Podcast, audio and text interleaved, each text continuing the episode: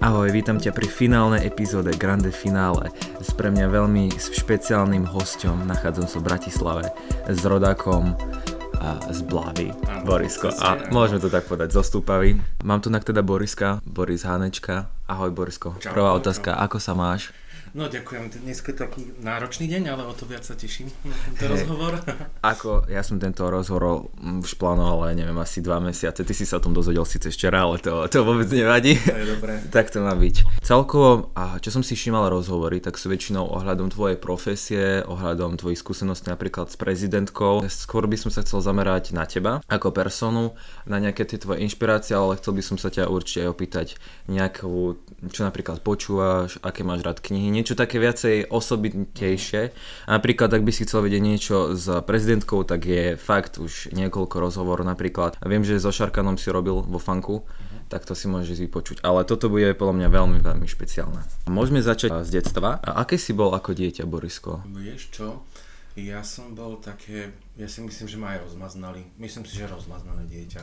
Lebo som bol 13 rokov po, po svadbe, narodený, uh-huh. taký vytúžený by som povedal a tak sa na mňa ako tešili. Čiže zažil som dve babky, jedného detka a mm-hmm. myslím si, že to bolo... Ja som, myslím, že som vďačný za to, že som mal krásne detstvo.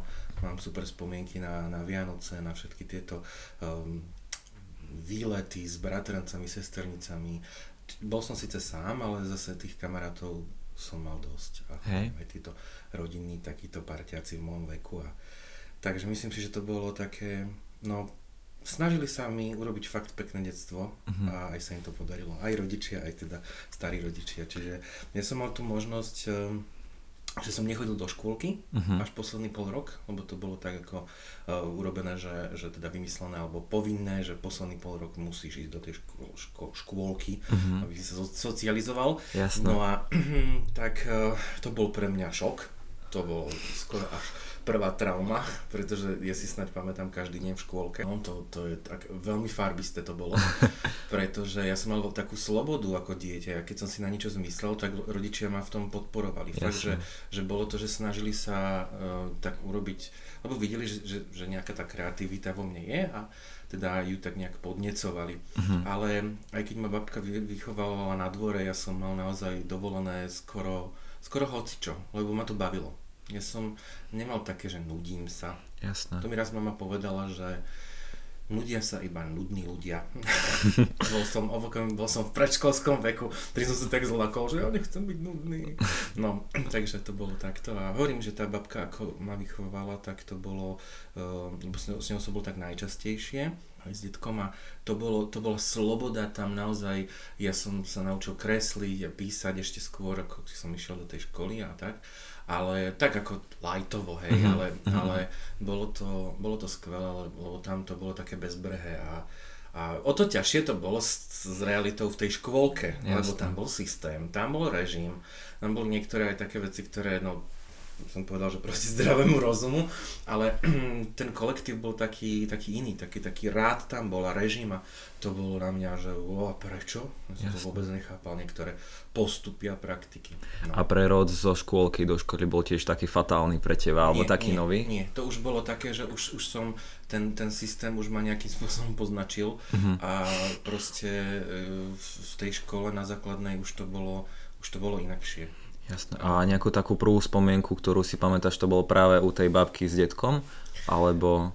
Mm, prvú spomienku, že, že úplne, že áno, napríklad, na áno, ja mám napríklad prvú spomienku, že som sa umýval vo vani a že som mal možno rok naozaj, že ma maminka umývala, mm-hmm. tak to je napríklad moja prvá spomienka, čo si, čo si pamätám. Potom napríklad mám okno aj kľudne 2-3 roky, mm-hmm. že vôbec neviem, čo so mnou bolo.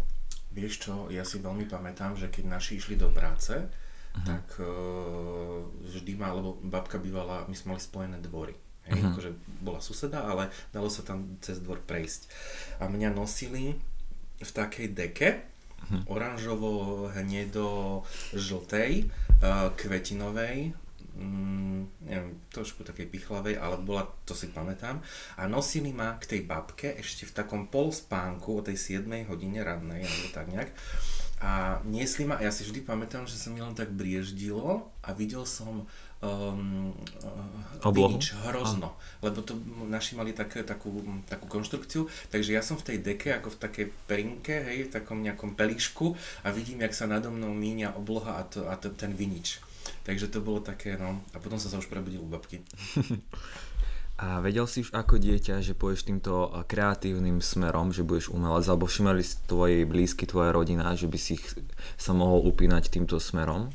Ešte už v škôlke si to všimli, uh-huh. lebo keď sme kreslili niečo, že nejakú rozprávku, čo sme videli, alebo to bola, si pamätám, že Perim babu, tak boli z toho tak celkom prekvapení, že to robím tak realisticky. Uh-huh a že tá, tie postavy boli veľko, veľkorysé, také veľké tváre a že, že ne, nebol som takéto zarieknuté, urieknuté dieťa alebo také, hej, že ja som bol skôr taký extrovert. Mm-hmm. Ale ja som vôbec nevedel, že toto je nejaká dráha, alebo že sa to rozlišuje, Jasne. alebo ja som tomu svetu dospelých moc nerozumel. Ja som akože niečo chápal, ale mal, mal som pocit, že ja mám taký nejaký iný svet svoj a vôbec som nemyslel, že budem výtvarník, lebo som to tak nebral, že toto je výtvarné umenie, hej, že mne to tak, ja, ja som to tak počúval. Proste ťa to bavilo. Bavilo ma to a ja som s tým žil, ale skôr, skôr to tie učiteľky v škôlke a potom na, na základke, keď som aj proste sa tam koničky riešili a takto, no chvíľku som chodil na tenis, ale to neboli moje parkety. Ten mhm. šport uh-huh. bol taký, ne, ne, nemal, ne, ne, neviedli ma k tomu ani som nejak nezapadal do toho kolektívu a na tej výtvarnej mi to bolo bližšie, ale aj tam som niekedy z, ako, z ako, takého donútenia ako keby bol, lebo keď ja som niečo musel, tak to bolo najhoršie. Hej, a ja keď som chodil na výtvarku, keď som bol malý, no. tak vraj, že tiež som vedel kresliť, čo si teda ja nemyslím, mm. ale tiež sme v kúse mali nejaké zadania a keď som napríklad spravil trochu niečo iné, tak ma hneď zvorali a možno kvôli tomu som nejako nerozvíjal to moje kreatívne myslenie. Áno, lebo ono je dobré mať v tom, v tom uh, v tom detstve alebo v tom rannom veku, že áno, niečo, nech ťa aj naučia, ako vyzerá, ako sa kreslí flaša alebo zátišie, geometria, Jasne, postupy. Ale potom aj tá slobodná linka by tam mohla byť, ale ja neviem, ja som to tak nejak, ne, nebral som to až tak živočišne, až, až neskôršie, uh, ale tiež som bol taký, že skôr som vymýšľal niečo úplne iné, čo sa odo mňa chcelo a mm, až, po, až na strednej škole, až keď som vlastne kon, bol nejaký druhák, tretiak, uh-huh. tak až vtedy som si spomenul, čo vlastne do mňa vštepovali tie profesorky, teda učiteľky na základnej škole. Lebo až vtedy som, ale ja si veľa vecí pamätám, že, že ja som si na nich spomenul uh, úplne neskôr a vtedy to bolo, vtedy to bolo super že zúročil som to, že mm, vlastne obdivujem profesorov a pedagógov, ktorí majú na starosti deti malé, lebo to je, to je Náročné. Náročné, lebo tam nevidíš eh, hneď tú, mm, tam sa ti to nezhodnotí. Nevidíš, že či ich učíš dobre, alebo či na to úplne kašľú, alebo tak, ale práve mne sa to tak zúročilo oveľa neskôr. A tak zase tie emócie tu sú tam, že sú šťastní, že niečo super nakreslili, ale tiež podľa mňa nie sú si istí tým, čo vôbec tí deti spravili práve na mojom príklade. Že... Hej, hej, to ja nikdy do toho neviem, ale napríklad s, s profesorkou, ktorá ma učila na, už na základnej škole, som v kontakte v podstate doteraz uh-huh. a bolo to veľmi príjemné to tak prehodnocovať a, a ako mi povedala, že vlastne ako ma ona vnímala ako dieťa. A teda nešetrila aj, aj akože kritikou. kritikou a riadnymi úvahami, ale je to zaujímavé sa tak vidieť po niekoľkých rokoch. Komu sa venoval inak svoj prvý kúsok, ktorý si vytvoril? Nemusí to byť nejaké to veľdielo. To tvoje také prvé keď to bola tá spomínaná škôlka, tak viem, že to sme do krupice malovali také kvetiny, to, bola, to bolo lepidlom po, potiahnutý papier a na tom bola krupica. A do toho sa malovalo vodovkami. Nejaký kvietok, to bol deň matiek ja som nakreslil tulipán, ale že stále som vymýšľal s tou, nakreslil, namaloval, ale, ale ono sa to tam tak zvláštne zapú, zapúšťalo a zapíjalo, až mi bol tmavomodrý, bol prvé červený, potom tmavomodrý, potom by to sfialovalo a potom to až čerňalo a mne tvrdili, že ten čierny tulipán proste sa nekreslí, kreslí sa alebo maluje, maluje sa červený, farebný, žltý, optimistický, nie, môj bol, môj bol čierny. Ja som proste nechápal, že prečo. No, a aké máme teraz krásne čierne tulipány, že? Predbilo si dobu. Strach. No, tak akože to bolo také len... Mm, niekedy to dieťa si to pamätá na, na celý život, takéto... Nehovorím, že toto bola krivda, ale takéto nejaké zaobchádzanie. Hey. No, takže takto som venoval, myslím, máme. Ale ja som robil hociaké veci, že napríklad ja som chcel robiť niečo úplne iné, napríklad torty a miloval som, miloval som to, keď sme robili atrapy akože, vieš, také zdobené, ako deti sa hrali aj v pieskovisku, čo aj s autíčkami a tak a my sme s otcom robili, že torty, ktoré boli polievané sadrovou takou sa, sadru sme wow. zarobili, lenže ja som chcel farebné, ja som chcel zelené, žlté, oranžové, rúžové, tak otec tam strúhal kriedu a v nej je pigment, lebo môj fotor je taký skôr, že matematika, fyzika, chémia Jasne. a je, jemu skôr tá technológia ho bavila. Ja som bol ten, čo si zmyslel, že chce hocičo. No a, toto, a to bolo také super, že zrazu tá sádra bola farebná a tí deti nechápali, že jak to, že ja mám také punčovo, citrónové, všetké tieto, no. Ale bolo to, bolo to super, lebo ako deti sme sa hrali, myslím si, že tak kreatívne. Neviem, ako to majú teraz deti, ale... No momentálne deti, ja mám pocit, že momentálne ďaká sociálnym sieťam a celkovo tej hektickej dobe vôbec nepodporujú ako aj rodičia, ale aj školstvo a tú kreativitu tých detí. Mám, mám taký pocit momentálne. Toho ja nevidím, ale je to pravda, že my sme v tej dobe, akože moj, moji rovesníci nemali tieto možnosti a je to úplne iný svet. Len treba si, to, neviem, asi to odsledovať ako rodič. Takéto starosti našťastie nemám. Ani ja dúfam ešte na pár rokov. A teraz si modný návrhár, veľmi taký uznávaný, teda minimálne pre mňa, a po, celom, po celom Slovensku. A keby si mal porovnať, s akými reakciami od ľudí si sa stretával v minulosti, a teraz napríklad uh, potom, ako si uh, mal skúsenosťou s, s pani prezidentkou, vidíš tam nejaký ten rozdiel, že ľudia ocenujú tvoju robotu? Tak vieš čo, ako keď ono to celé pôsobí, alebo začína vtedy, že aký si, tak také, také máš okolie, takých máš kolegov. Hmm. Môj dedo viedol dom dôchodcov, kde bol na starosti veľa ľudí, bol riaditeľom uh, nábytkárskych závodov a bol predseda MNV, čiže bol v podstate ako mal veľa takých, um, povedal by som, že bol na takom vrchole, kde musel riadiť tých ľudí. Ano? A ono vždy, keď som to počul, uh, nejakú takú, by som povedal, že skôr až kritiku na ňo, tak to vychádzalo veľmi dobre, že je ľudský a vie ťa podržať, ale nemal rád, keď ľudia boli leniví alebo mali výhovorky. Mm. On si to vždy oceňoval, že ľudia tú pracovitosť.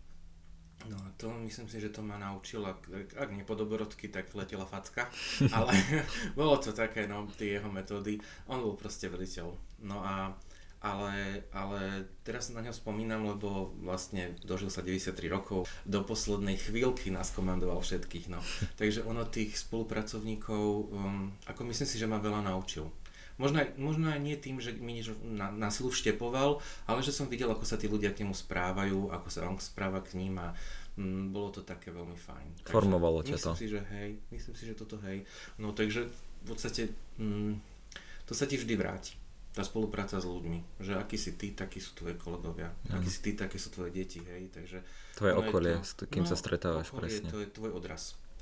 Takže, takže tak. A čo sa týka tej prvej časti otázky, no mm, ja mám pocit, že áno, ako ľudia ma zastavujú a keď tak mi povedia pár pekných vied a tak, čo je milé, ale ja mám pocit, že tam sa to nejakým spôsobom no, zúročilo. Uh-huh. Hej, vieš, že, že bolo to také ako keby príjemné ocenenie tej mojej doterajšej tvorby, že, že, že áno, mám aj toto v portfóliu, že... Musíme si povedať, že nerobíš e, tento fach 2-3 e, roky, ale fakt sa tomu venuješ celý svoj život. V podstate áno, lebo ja som bol vlastne, vlastne to ani nejak nerátam, ale, ale 6 rokov na škole, 4 roky predtým na strednej škole, no ešte teraz, no, dá sa to vypočítať. ale ja to ne, nejak sa nepozerám že do, dozadu, že sa nejak neohliadam extra skôr ma zaujíma ešte, že čo, čo, čo, by, čo by sa dalo ešte vymyslieť. No, takže. Mal si nejaké sinusoidnové obdobia, že raz si hore, raz si dole? Ale áno, ale vieš čo, to pri, to, pri tých rokoch to je úplne prirodzené, že Jasne. sa to vyvrobí a že tam nastanú aj nejaké také hluché miesta alebo miesta, kedy ťa niečo nebaví alebo, um, alebo je tam nejaká rutina, ale ale netrvala veľmi dlho. Uh-huh. To, to, to hluché obdobie je veľmi dobré, ako, ako keď pôdu necháš ležať chvíľku úhorom, proste potom sa si tá pôda oddychne. A mm, ja som mal možnosť tým, že zrovna toto médium, ako je móda, uh, sa dá na veľmi veľa strán ro, roz, ro, roztiahnuť, hej, že môžeš robiť módu, ktorá je veľmi komerčná a pritom to slovo komercia nie je pejoratívne, ako si to niektorí ľudia myslia. Lebo je to kúsok, ktorý je prakticky jednoduchý, ľudia ho hľadajú a ty ho Asi ako moja mikiny a trička, dá sa povedať. V podstate, áno. áno, lebo je to niečo, čo ľudia chcú nosiť a je tam nejaký nápad a, a farebnosť a riešiš materiál, kvalitu a no. No to teda. to byť, že strich, že prevratný, lebo ano, nemusíš vždy vy, vy, vymyslieť koleso, to ani nejde. Jasné. Ale potom e, tá moda obsahuje naozaj takú širokú paletu, ktorá ma vždy zaujímala, pretože môžeš robiť chvíľku divadlo, divadelný kostým, ktorý môže byť absolútne... Aj ty s tým máš skúsenosť z Banskej Bystrici. Áno, napríklad, ale aj z Prahy a áno, áno. Je, to, je to veľmi akože príjemné odvetvie, kedy si môžeš dovoliť niečo iné. Čiže, čiže striedaš to. Aspoň v mojom, v mojom prípade mám taký pocit, že sa to strieda. Potom práca na prehliadkách, ktorá môže byť absolútne fantasmagorická, do ktorej môžeš dať nejakú svoju tému alebo niečo, čo, čo prežívaš, niečo, čo ťa zaujíma. Potom práca s klientkami, potom celé, celé, celá, celá téma je svadobné šaty a tento, tento deň pre ženu, hej, lebo to je výnimočná vec a ľudia sa na to tešia. Takže máš tam veľa odvetví, teda veľa takých mm, šuflíčkov, ktoré, ktorý každý má inú chuť. No, a záleží teda, ktorá ťa osloví. Mám kolegov, ktorí nerobia takéto šir, široké rozpätie. A je to úplne v poriadku keď ich naplňa to, mm, že vyrábajú jeden typ, alebo robia len kabáty, alebo len možno, šličko. možno pre teba to je výzva za každým, že si povieš, o, toto by som chcel zvládnuť a potom budeš, že sa sám posúvaš, máš tú seba reflexiu. Áno, to, to sa snažím, lebo ja som bol vždy zvedavý ako aj dieťa a hovorím, že keby ma to nezaujímalo, tak uh, asi to nerobím. Jasné. No, tak tak. A odhovorili ťa od tejto profesie tvoje blízky? No jasné. No dokonca ja si pamätám, že na uh, základnej škole Uh, ja som mal perfektnú triednu učiteľku, ktorá, ktorá ma mala, myslím si, že ma mala veľmi rada aj teraz, keď sme boli na, na stretávke, tak to bolo také vrúcne. Uh, Adrika Kubičková sa volá. A proste ona, ona to tak cítila ako aj veľa ďalších učiteľí, že, že proste kam idú moje nejaké smerovanie. Uh, alebo tieto kroky a vlastne u mňa to bolo ako keby isté. Moji, moji e, spolužiaci si nevedeli vybrať školu, či zdravotná, či elektrotechnická, alebo Gimpel, alebo tak, ale u mňa to bolo, že na mňa len mávli rukou, že to je jasné. No ale keď som to ja vykladal doma, tak to bol prúser, lebo mama chcela mať doktora. Jasne. No, lebo veľa z rodiny, veľa, veľa sesternica, moja krsná, veľa ľudí je, je od nás e, v medicíne a mama to, to, to tak nejak prijala, no, mať pána doktora. Teraz skôr zachráňujem vkus ako život, ale nie, no, tak bolo to také, že bolo to jasné, uh, celý učiteľský zbor sa na ňu vrhol a na rodičku je to vysvetlili, to že, že ju prevalcovali. To je super. Tak si ona uvedomila trošku niečo, ale vedela, že to bude ťažký život a že to nebude ľahké a tak ďalej, ale tak sme do toho išli. No. Je, je, to, je to veľmi náročné, keď, keď si pozrieš, že koľko snahy si musel dať do toho, aby, aby, si, aby si sa mohol dostať tam, kde si teraz a máš už nejakú tú klientelu a vedia o tebe ľudia a vieš už, muselo to byť podľa mňa neskutočne náročné, naozaj. Vieš čo, uh, áno, ale vtedy, keď to robíš a robíš to, že s takou láskou radosťou. a radosťou, tak si to nevšimneš a aj tá mladosť je na niečo, aj tá taká tá mladistvá nerozvážnosť, uh-huh. nepoviem, že hlúposť, ale môžete si to vyložiť ako chcete, je na niečo dobré, lebo vtedy viacej chceš a túžiš a robíš a ten stres e, nejako znášaš lepšie. Keď si predstavím, že teraz by som s tým, s tým nasadením mal niečo, no darmo mám 37 rokov, je to už iný pohľad na vec. Jasné, že. Ale tak to asi má byť tá fáza života, kedy, vieš, mňa na strednej škole tak motivovali pedagógovia, že, že mm, ja som ne, nemusel, nemusel som, chcel som chcel som na sebe pracovať, lebo ma to zaujímalo. Hej? Tak bola tam vášeň. A myslím si, že tá nevyprchala dodnes. Tak... To je super, lebo ja teraz pociťujem veľmi aj v mojom okolí, že všetci, čo chcú robiť značku, alebo chcú sa živiť týmto priemyslom alebo celkovo umelcom, byť, tak veľa z nich chcú byť umelcom len kvôli tomu, že chcú byť populárni, že chcú byť, chcú, aby ľudia o nich vedeli, ale ak toto budú robiť iba z, tej, z tejto perspektívy, tak uh, sa podľa mňa buď ďaleko nedostanú, alebo je to tam cítiť. Vždy to tam je cítiť, tá energia, ktorú do toho dáš, tá radosť, to, to tvoje mm, postavenie sa k veci. Nasadenie. Nasadenie, presne, že to napachne tým tá, tá tvorba. tá vec niekedy hovorí, aj keď tam nemáš autora lebo, lebo tá energia je v, tej, v tom objekte alebo v tej tvorbe alebo hoci ako marketingu, že je to cítiť. A keď to robíš preto, aby si bol slávny, ja si myslím, že to je taká skratka. Ten cieľ, mm, nie, je to také pritiahnuté za vlasy. Vždy to je cítiť. Ak to robia hm, s takým nejakým nasadením, že dobre, ale častokrát e, sú títo ľudia um, majú ostré lakte, nevidia, hmm, nevidia nikoho iného, iba seba a potom tá ľudskosť tam nejakým spôsobom chýba. vyprcháva, chýba. Im to nechýba, lebo nemusia mať na to ani bunky a vidia to zo svojej, uh, svojho profilu, ako zorného uhlu a ten, ten um, proste ich dostane, no, podľa mňa. Ale ako sa hovorí, aj zlá burina e, nevyhnie, takže ono je to, asi je to na každom, nech si to ustrojí to šťastie svoje, alebo cieľ sám, alebo cestu. Poďme asi skôr na takú pozitívnejšiu tému. A kedy si tak prvýkrát pocitil to, že asi som v tomto fakt, že dobrý, či to bolo po nejakej modnej prehliadke, ktoré máš už fakt nespočet za sebou, alebo na, nejaká prvá práca na vysokej škole, alebo... Keď... My sme na strednej škole mali totiž, lebo ja som chodil na školu užitkového výtvarníctva uh-huh. Jozefa Vidru, toto v Bratislave na Palisádoch a mal som ešte tú možnosť zažiť, vlastne my sme boli posledný ročník, ktorí boli v tejto starej škole. A tá škola mala dušu. To bolo úplne, ja si vlastne neviem predstaviť uh, iné štúdium, mne stačila základná škola, také tie lavice a také tie všeobecné predmety a podobne. Tuto my sme boli úplne iná a to každý šupkár vie, že, že to, je, to je napomedzi hrania sa, uh, zábavy, uh, vzrušenia a aj toho štúdia samozrejme, lebo tak dejiny umenia sme museli vedieť o polnoci, hej, akože wow to, to sa u nás skladal veľký, veľký dôraz na to, hej. No ale mm, my sme chodili do školy na 8 a o 5. o 6. sme končili. A keď tá robota bola náročná, tak sme tam zostali aj dlho. Ako to bolo také, že... Ale mama povedala, že ona ani nevedela, že študujem. Mhm. Proste uh-huh. Bol si ona, šťastný. Áno, a ona to videla, že ma to baví a že proste nemyslím na prostosti, hej lebo, lebo tá škola naozaj, my sme boli unavení, proste robotnícka trieda, hej. Chodili sme do, domov od farieb, od, od hlíny, od um, sádry, proste to, všade bola sádra, hej. To je proste nie zanech tam vo vlasoch, ne. A to sa človek mohol umývať, ale to už, bolo to. Že to bolo zbytočné. Bolo to úplne, no, hodiť do koša oblečenie, lebo niekedy to bolo katastrofa, ale, ale mm, myslím si, že to každý naozaj mm, No každý, no tak určite, my sme boli veľa odborov, ja som chodil na užitkové spracovanie keramiky a porcelánu. Uh-huh.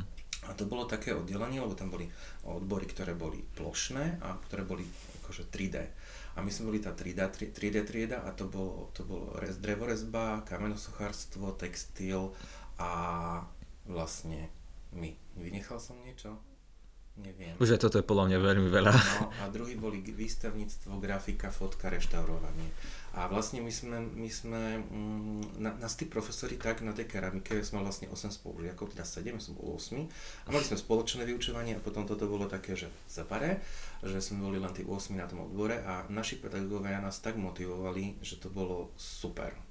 A to som ti, aby som sa vrátil tej otázke vlastne, trošku odbočil, že kedy taký ten prvý úspech, alebo kedy som cítil, že niečo je fajn, tak um, prvé dva roky nás učili akože um, na tej keramike nielen malovať, kresliť tú základnú výtvarnú prípravu, uh-huh. ale aj figurálne kreslenie, mali sme tam teóriu farieb, rôzne experimenty, ale potom bola aj tá keramika. A to bolo také široké pole, hej, že my sme boli v podstate sochári, ale museli sme prvé vedieť kresliť a malovať a, a popri tom robiť aj tie 3D veci. Čiže opäť, opäť tam bolo také, také široké pole pôsobnosti. Spektrum. No a nás tam, myslím, že naučili veľmi veľa, lebo tá keramika môže byť od 2D kachličky, kde riešiš malbu, alebo už sochársky relief, niečo vystúpené, môžeš tam mať realistické busty namodelované, alebo môžeš mať absolútne lirické uh, vázy, hej, funkčná keramika, viem urobiť čajový servis, ktoré bol, wow. no a, to, a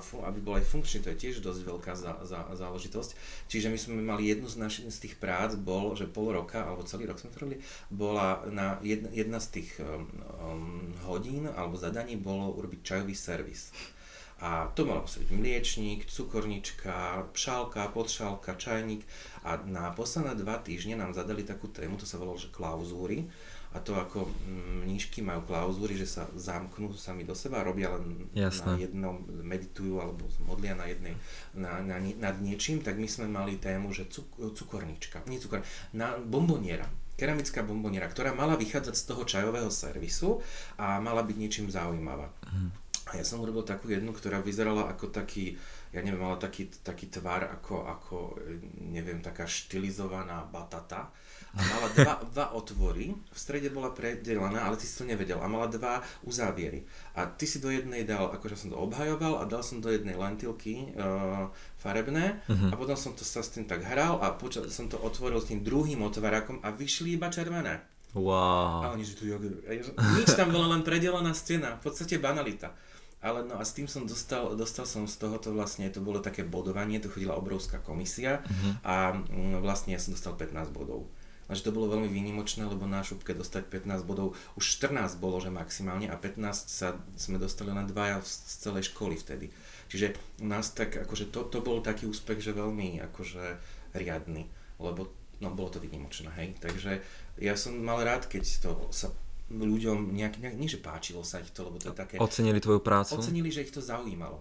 Vieš, že, že, že zaujala tá, tá práca. Takže snažil som sa to takto, no a potom vlastne v poslednom ročníku som sa rozhodol, že lebo z keramiky um, ten náš profesor Zdravecký, ktorý tam bol šéf tejto katedry, tak vždy dával klient, teda klientov, šíbe, a študentov dával, dával uh, možnosti, že môžu pokračovať v inom médii.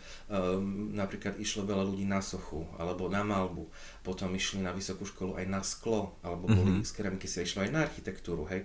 Ale nikto nešiel na textil a ja som bol prvý. Bo to, vieš, to textilu sa vtedy tak um, trošku posmievalo, lebo že to sú takí handrári alebo také sliepky. Mm-hmm. Lebo že, že tam boli, to bol vyslovene taký ženský odbor, že veľmi veľa, um, tam bola výnimka, keď tam bol muž, hej, mm-hmm. chalan. No a ja som vôbec toto nevnímal, ani ma to neurážalo, len to bolo také sporné trochu, hej, že ty ideš robiť toto a je, že áno. A nebolo to vtedy ešte také populárne, by som povedal ako ja keď si pamätám, áno, vyhrávali sa súťaže a bolo to niečo, ale mm, medzi mojimi konštokolákmi to nebola bomba, hej, no. Ale ja som si išiel za svojím. Vydal si sa do neznáma. V podstate áno, ale aj na vysokú školu, keď ma vlastne príjmali, tak zase som mal šťastie na pedagógov a to boli trojdňové skúšky a vlastne Áno, padla tam aj otázka, lebo to si pre takou komisiou a vlastne to prezentuješ svoje práce, lebo to sú talentovky, Jasne. takže prepadávaš takým sitom, asi sa tam asi 80 sa nás tam hlásilo uh-huh. a vlastne zobrali dvoch, troch. Wow. To bol ročník, to wow. je jeden ročník, je toto, hej. No a tak tým sa prebojovať je takto, ale vieš čo, keď mi dali otázku, že či viem šiť, tak ja som povedal, že nie, tak v zapäti na to povedal, nevadí, to vás naučíme. To bolo ako keby, že to nevadí, že my chceme niekoho, kto to bere vážne, kto nás presvedčí, kto je ešte tvárny a nie už všetko majster sveta, že všetko vie, hej, chce vedieť teda. A no, myslím si, že to bolo veľmi sympatické, že videli ten zápal. Ale aj úprimnosť. Lebo no, mohol povedať, že áno, no, viem, viem, viem. A... Áno, nie, oni chceli také, že aby, aby, aby sme boli ešte modelovateľní, aby nás tam ešte niečo mali čo naučiť. Áno. To som počul, že aj dosť na VŠMU býva, že uh-huh. viac sa tam do, dostávajú ľudia z gymnázií uh-huh. a nie z konzervy práve kvôli tomu, že ešte vedia s nimi pracovať, áno. s tými študentami. Áno, áno, lebo vieš, keď, keď už máš niekoho, kto ťa, kto, kto už je vyprofilovaný, tak uh, oni ho nechcú. Jasne, nemajú čo zmeniť. Pre, v podstate na, čo naučiť, alebo už je on ako keby hotový človek, no. Čiže je to taká výhoda, nevýhoda. Čo je pre teba najnáročnejšia vec byť umelcom a modným návrhárom? Čo je pre mňa, na, myslíš z týchto dvoch? Uh, myslím celkovo, ako, že či hľadať inšpiráciu, alebo, alebo nájsť tú správnu látku. Nie, to je všetko sranda. To, to, je, to, to nie, to, to, um, mne sa to delí, že naozaj je to nejakých, neviem či 50%, ale uh-huh. je to koníček aj práca v jednom. Ale skôr hľadať, keď rozmýšľaš už ako dospelý jedinec, skôr hľadať nejaký zmysel v tom. Uh-huh. Vieš, Posúvať to ďalej. látky je, je, to je bomba. Hej, to oni spievajú na teba, keď, keď ich vidíš. Hej, že to, to, je, to, to je úplne, to je pôžitok, to je pasia vyslovene. dokonca však poznám mm, ľudí, ktorí ma už poznajú, čo odoberám od nich látky, tak Jasné. Panáčka, nechali sme vám, to je také vaše, to určite sa vám bude páčiť. Už, už ťa poznajú, že, že čo, čo Tvoj preferuješ. Áno, takže to je veľmi e, také milé. Mm, skôr hľadať no, v dnešnej dobe príležitosť, kam si to človek oblečie, či to má ešte zmysel, alebo čo má zmysel.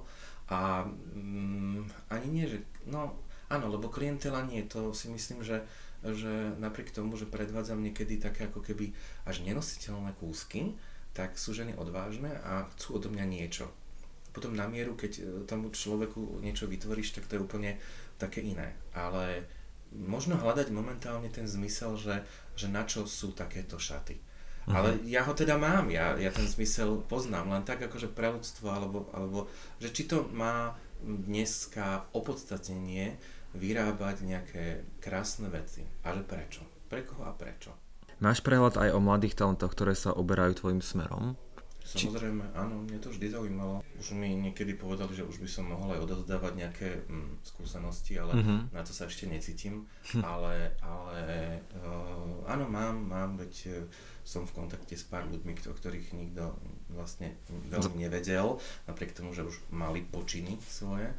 A som rád, keď ich môžem podporiť aspoň, aspoň niečím, ak je možnosť. Máš nejaké špeciálne miesto alebo stav mysle, kde vznikajú tvoje nápady a koncepty alebo celkovo, kde naberáš inšpiráciu? No, vieš čo, ja veľmi rád jazdím autom alebo vlakom alebo, alebo na bicykli jazdím a to, ale tým autom nešoferujem ano. a milujem pozerať sa von oknom a vtedy mi idú myšlienky. Čím ďalšia, dlhšia vzdialenosť, tým lepšie. Dobrá hudba, ktorá, ktorá musí byť nejakým spôsobom, ma musí zaujať. A čo máš rád? Vieš čo, mne to je úplne jedno, či to je elektronika, či to je uh, folklór, či to je baroková hudba renesančná, len, len uh, musí ma to niečím zaujať a musí to mať taký ten môj, nie, niečo také, čo má... Také šme? No, v podstate áno. Také, čo ma chytí. A to viem počúvať potom aj, aj dokola jednu skladbu, ale tá hudba mi veľmi dáva. Čiže ovplyvňuje ma. Vieš, čo mňa najviac uh, inšpiruje, ak sa k tomu tiež môžem vyjadriť, stretnutie sa s ľuďmi, alebo celkovo tá inšpirácia, výmena informácií, alebo nejaké tie zážitky. Práve vďaka teraz korone to mám momentálne ťažšie, uh, že moc teraz tú inšpiráciu ešte tak nenaberám a moja kreativita tým potom aj trpí. No. Je, no musíš si hľadať asi inú formu, to musíme vlastne všetci, že, že ale mne niekedy aj, aj dobre padne s priateľmi a s kolegami aj z branže, aj, aj mimo, um, porozprávať sa aj po telefóne, ako uh-huh. keď máš na to taký, že čas a kľud. Nemám, no, vyslovene ma zabíja, keď mám stresové obdobia, obdobia alebo takéto niečo, že, že je tam toho veľa nakopeného a nejakým spôsobom sa to mení, ruší, prelína, všelijako. A, a, a tak na to už máš takú dobrú manažerku, som počul, tak. tak. No, no, no, dobrú, dobrá je trojka. Vynikajúcu. No, tak, tak. Pozdravujeme Katku. Je to, je, to, je, to, je to o tom, že no, snažíme sa len a, aj ona zistila, alebo vidíme to spolu, že, že obracať sa ako, ako na poli módnom alebo, alebo v rámci umenia je to náročné. Na Slovensku. Áno, len ľudia vidia väčšinou, keď máš na nejaký úspech a si to prebuješ, tak potom vidia len tú špičku ľadovca a myslia si, že však jasné, ty to máš hneď, no ale... Ty si to buduješ niekoľko to rokov, 10 ročí no, priam. To je, to, je, to, je, to je už iná vec, no a poviem ti, že ani v mojom...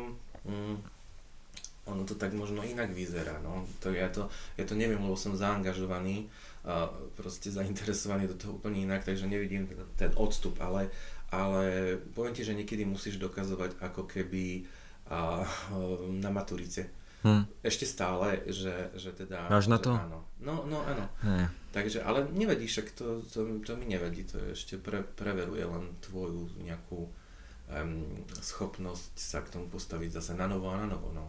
Takže, takže tak. Minule som sa inak zamýšľal. Ja mám 17 rokov a poznám sa s tebou no. od roku nejakých 2012, takže ťa poznám polovičku môjho života. No, wow. Poznáš ma, odkedy som bol polovičku zo mňa. polovička, jedna tretina, jedna tretina. A to je, to je proste pre mňa neskutočné a um, celkovo tieto podcasty, celú túto prvú serku som robil s ľuďmi, ktorých mám rád a uh-huh. s ktorými som si niečo prežil, aby tam bolo nejaké to puto. Ano. To znamená, nerobím tento podcast kvôli tomu, že si Hanečka, ale kvôli tomu, že si Boris a že ťa mám rád ako priateľa. Ti, a, už, a, a, už ťa berem proste ako člena rodiny až priam, no, keďže, to, to tak aj cítim, takže keďže sa tak už intenzívne bavíme, takže... Hej, hej. A o tom ma potom viacej e, štve. E, stretol som sa... E, názor mi v mojom okolí, že som si vybudoval moju, alebo budujem si moju značku vďaka tebe, že ty mi dávaš nejakú tú inšpiráciu. Normálne toto mi natvrdo povedia, povedia ľudia, že o, čo ty máš Hanečku, Hanečku v okolí a vďaka nemu si spravil napríklad tú prvú kolekciu alebo chystáš niečo ďalšie. A to mňa naozaj vykoníte až priam, naozaj že sere s prepačením. Sere a niekedy aj to, keď ťa to zabolí, je to Áno, áno, áno. Lebo, Ako keby ti neveria, že na to nemáš. Sám. Áno, to je jedna vec, ale to, to je dôležité sa s tým vyrovnať, lebo stane sa ti to.